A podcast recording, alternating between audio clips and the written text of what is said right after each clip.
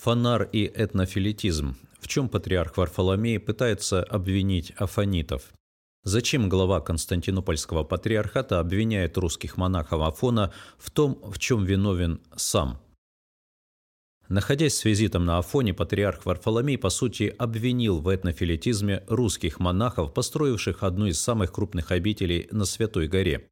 Зачем он это делает и почему своими словами фактически обвиняет себя сам?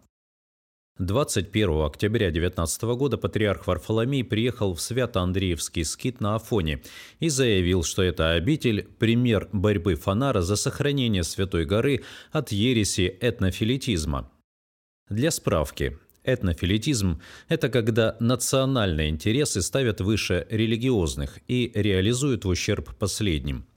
Поместный Константинопольский собор 1872 года осудил его как ересь.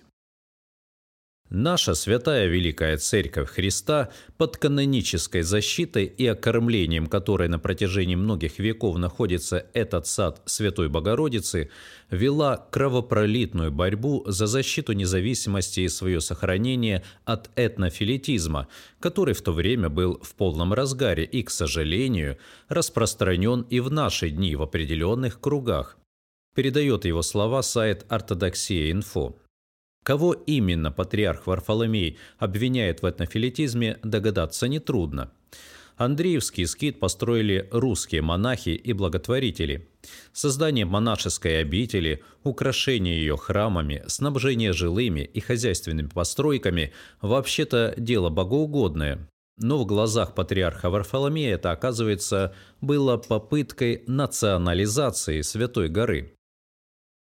Не следует забывать, что Свято-Андреевский скит был полем конфликта канонической традиции в попытке национализировать Святую Гору и использовать ее как место провокации для обеспечения далеко идущих и чуждых по отношению к монашескому государству целей и чаяний, сказал глава Константинопольской церкви.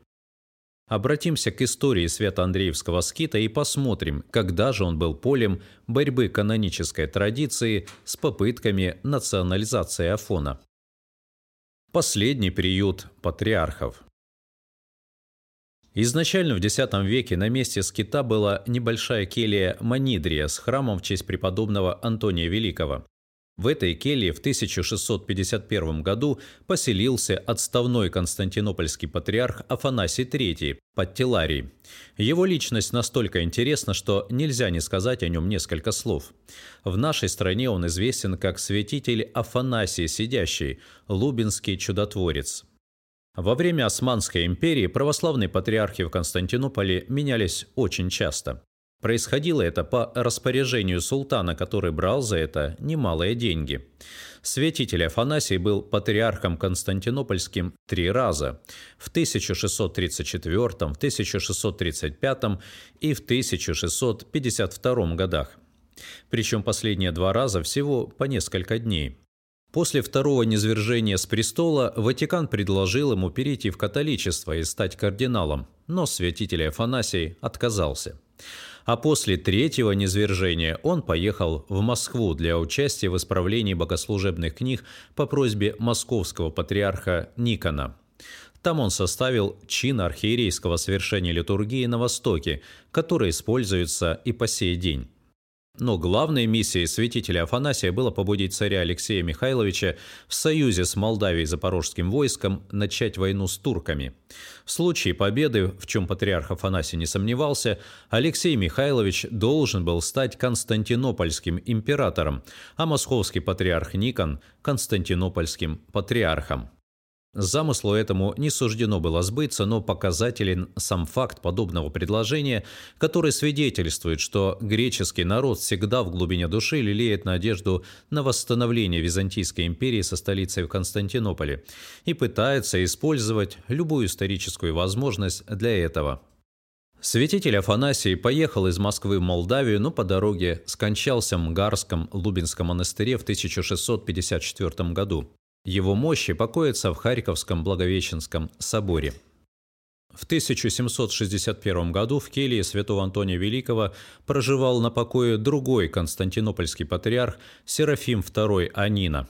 Он купил эту келью и построил в ней красивый трехэтажный дом, на первом этаже которого устроил церковь святого Андрея Первозванного и преподобного Антония Великого, а на втором – церковь в честь Покрова Пресвятой Богородицы. Во время русско-турецкой войны 1768-74 годов он поддерживал Россию, призывал греков к восстанию против турецкого ига. Восстание было подавлено, а патриарх Серафим удалился во все тот же Мгарский монастырь, где и скончался в 1779 году. Самый крупный скит – После кончины патриарха Серафима его архидиакон, который оставался на хозяйстве в Афонской келье святого Антония Великого, переселился в монастырь Ватопед и передал ему все права на келью. Ватопед келью никак не использовал, и постепенно она пришла в полнейшее запустение. В 1841 году келью выкупили у Ватопеда два русских инока – Виссарион Толмачев и Варсонофий Вавилов. Они собрали в ней около 20 русских монахов и устроили скитское общежитие. В 1849-м келью официально возвели в ранг скита, а Ватопецкий монастырь предоставил новому скиту право избирать собственного игумена и иметь скитскую печать. Первым игуменом Свято-Андреевского скита избрали Виссариона Толмачева, который получил от константинопольского патриарха Анфима IV грамоту на вечное утверждение нового русского скита. Стараниями русских монахов и попечением русских благотворителей Свято-Андреевский скит разросся до очень больших размеров. В обители построили 14 храмов, в том числе Андреевский собор, самый большой из возведенных на востоке за весь период турецкого владычества. Скит владел значительными по размеру сельскохозяйственными угодьями, имел свои подворья в Константинополе, Салониках, Одессе, Ростове-на-Дону и Санкт-Петербурге. Издавал ежемесячный журнал «Наставление и утешение святой веры христианской», вел обширную миссионерскую деятельность. В 1906 году количество его насельников достигало 500 человек – После революции 1917 года Свято-Андреевский скит лишился всех своих имуществ в России и поддержки благотворителей. В обитель перестали приезжать паломники и желающие служить Богу в монашеском звании. Но самый страшный удар нанес пожар 1958 года, который бушевал три дня и в котором сгорели почти все строения и храмы. В огне погибли библиотека и архив, насчитывающие около 20 тысяч книг и рукописей. В 1962 скончался последний русский настоятель архимандрит Михаил. После него в скиту осталось всего пять престарелых насельников, которые также вскоре отошли к Господу. Около 20 лет скит стоял полностью заброшенным, а затем в нем постепенно стали селиться греческие монахи. Несмотря на то, что селились они самовольно, русская православная церковь никогда не ставила вопрос о возвращении обители русским инокам. А в 1992 году скит официально признали греческой обителью. Кто-то видит во всей этой истории попытку национализировать Святую Гору. Кто-то видит попытку использовать ее как место провокации для обеспечения далеко идущих и чуждых по отношению к монашескому государству целей и чаяний. Почему существование греческих монастырей на Афоне не называется национализацией? Почему не называется национализацией существования болгарского монастыря Заграф, сербского Хиландара, румынского скита Продром? Первые в православии. Теперь о том, что патриарх Варфоломей, обвиняя других в этнофилитизме, на самом деле обличает сам Константинопольский патриархат. Высказывания фонарских иерархов и духовенства, в том числе к великому прискорбию и представителей Афона, о превосходстве греческой нации и ее первенстве среди православных народов весьма многочисленны. Приведем некоторые примеры. Митрополит Хризостом Закинвский в статье «Две главные опасности» указал, что греческой нации угрожает католицизм и славянство и славянские православные церкви под покровительством русской патриархии.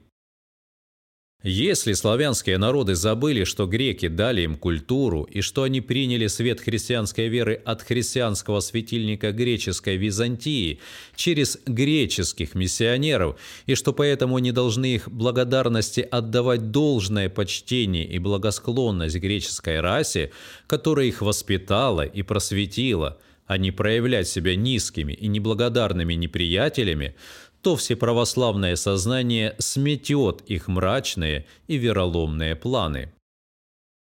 Оказывается, есть великая греческая раса и второсортные негреческие народы, которые должны служить этой расе и послушно исполнять ее мудрое веление. Эта статья была написана еще в 1947 году и с тех пор, по-видимому, стала руководством для нынешних фонариотов. В 2018 после того, как в ответ на беззаконные и неканонические решения Константинополя по Украине РПЦ разорвало с ним общение, патриарх Варфоломей сказал «Наши братья-славяне не могут терпеть первенство Вселенского Патриархата и нашего народа в православии», то есть открыто заявил о первенстве греков в православии. 11 февраля 2019 года на заседании Священного кинота Святой Горы по украинскому вопросу представители монастырей, которые поддержали Фонар, заявили «Эллинизм и Вселенская Патриархия имеют первенство в православии, а также как афаниты мы не потерпим, чтобы кто-нибудь унижал эллинизм и Вселенскую Патриархию». Эти и многие другие подобные высказывания красноречиво свидетельствуют не просто об этнофилитизме, не просто о превознесении национального над религиозным, но и об идеологии превосходства греческой расы над иными народами. А ведь Евангелие говорит прямо противоположное. Оно утверждает, что во Христе нет различия между иудеем и эллином, потому что один Господь у всех, богатый для всех, призывающих Его – что во Христе нет ни Эллина, ни Иудея, ни обрезания, ни необрезания, варвара, скифа, раба, свободного, но и все, и во всем Христос. Все и во всем фонар? И, наконец, о том, для чего патриарху Варфоломею поднимать тему этнофилитизма и обвинять в нем других – Фонар, пытаясь продавить свои беззаконные решения по украинскому вопросу, пытаясь убедить поместные церкви признать созданную им ПЦУ, ведет очень тонкую информационную и дипломатическую войну. Он пытается уже состоявшийся раскол в православной церкви представить как раскол по этническому признаку. Что, мол, русская православная церковь и другие славянские поместные церкви не принимают решений Константинополя не потому, что те противоречат канонам, а потому что они противостоят грекам, хотят утвердить в православии свое славянское превосходство – Следовательно, греческие поместные церкви должны консолидироваться вокруг фонара и дать отпор. Интересно, что сами славянские церкви не то что не претендовали на первенство, но никогда себя так не называли.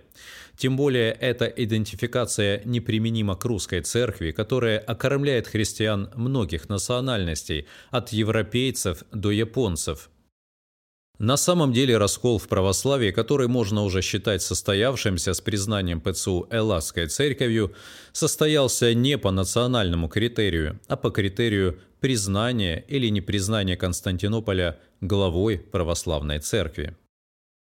Принимая решение по украинскому вопросу, Фонар признал благодатными рукоположения раскольников, присоединил их к церкви без покаяния и даже без разбирательства их апелляции. Рассмотрение апелляции предполагает некий процесс с обязательным заслушиванием мнения сторон, в данном случае Московского патриархата и Филарета Денисенко, а этого не было. Забрал Киевскую митрополию 1686 года без всякого даже формального сношения по этому вопросу с Московским патриархатом и Украинской православной церковью даровал автокефалию группе раскольников, находящейся на канонической территории другой поместной церкви. Никаких богословских и канонических обоснований данным решением нет. Священные каноны позволяют константинопольским патриархам принимать апелляции только от духовенства своей церкви и давать автокефалию только тем церковным структурам, которые входят в Константинопольский патриархат. Признание благодатными Хератонии Епифания Думенко и его епископата вообще за рамками православия. Принять антиканонические решения Фонара можно только в одном случае, признав верховенство Константинополя во всем православии. Вот по этому критерию и происходит раскол. В своем коммюнике по итогам Архиерейского собора Элладская церковь не смогла привести ни одного вменяемого с точки зрения канонов аргумента за признание ПЦУ. Все рассуждения сводились к тому, что Константинопольский патриархат прав потому, что он Константинопольский патриархат и имел право так поступить. Если еще какая-либо поместная церковь признает ПЦУ, она пойдет именно по этому пути – признание верховенства Константинополя. Церкви же, которые с этим не согласны, не заявляют, что в данной ситуации права РПЦ. Эти церкви просто предлагают решить украинский вопрос соборно. Поэтому разделение в православии проходит именно по вопросу, имеет ли церковь видимого главу в лице Константинопольского патриархата или признает непосредственное главенство в церкви Господа нашего Иисуса Христа. Можно сформулировать это несколько иначе – высшим видимым авторитетом в церкви является собор или Константинопольский патриархат. А поскольку в символе веры мы исповедуем верую воедину, святую, соборную и апостольскую церковь, то и выбор получается следующий – православие или превосходство Константинопольского патриархата – Вместо этого иерархи Фонара во главе с патриархом Варфоломеем искусственно пытаются навязать всем иной, совершенно ложный выбор. Греческое или славянское, русское, если хотите, превосходство. Вот поэтому патриарх Варфоломей так усиленно раскручивает тему этнофилитизма и якобы противостояния греков и славян и на Афоне, и в мире в целом. Наша же задача – разобраться во всем этом и не дать настроить славян против греков, а греков против славян. Не попасть в расставленную нам ловушку и не принять ложную концепцию, в которой православие бывает греческим, русским или каким-либо иным. Не допустить, чтобы у нас опять появились эллины, иудеи, варвары, скифы и так далее. Верить же твердо, что у нас все и во всем Христос.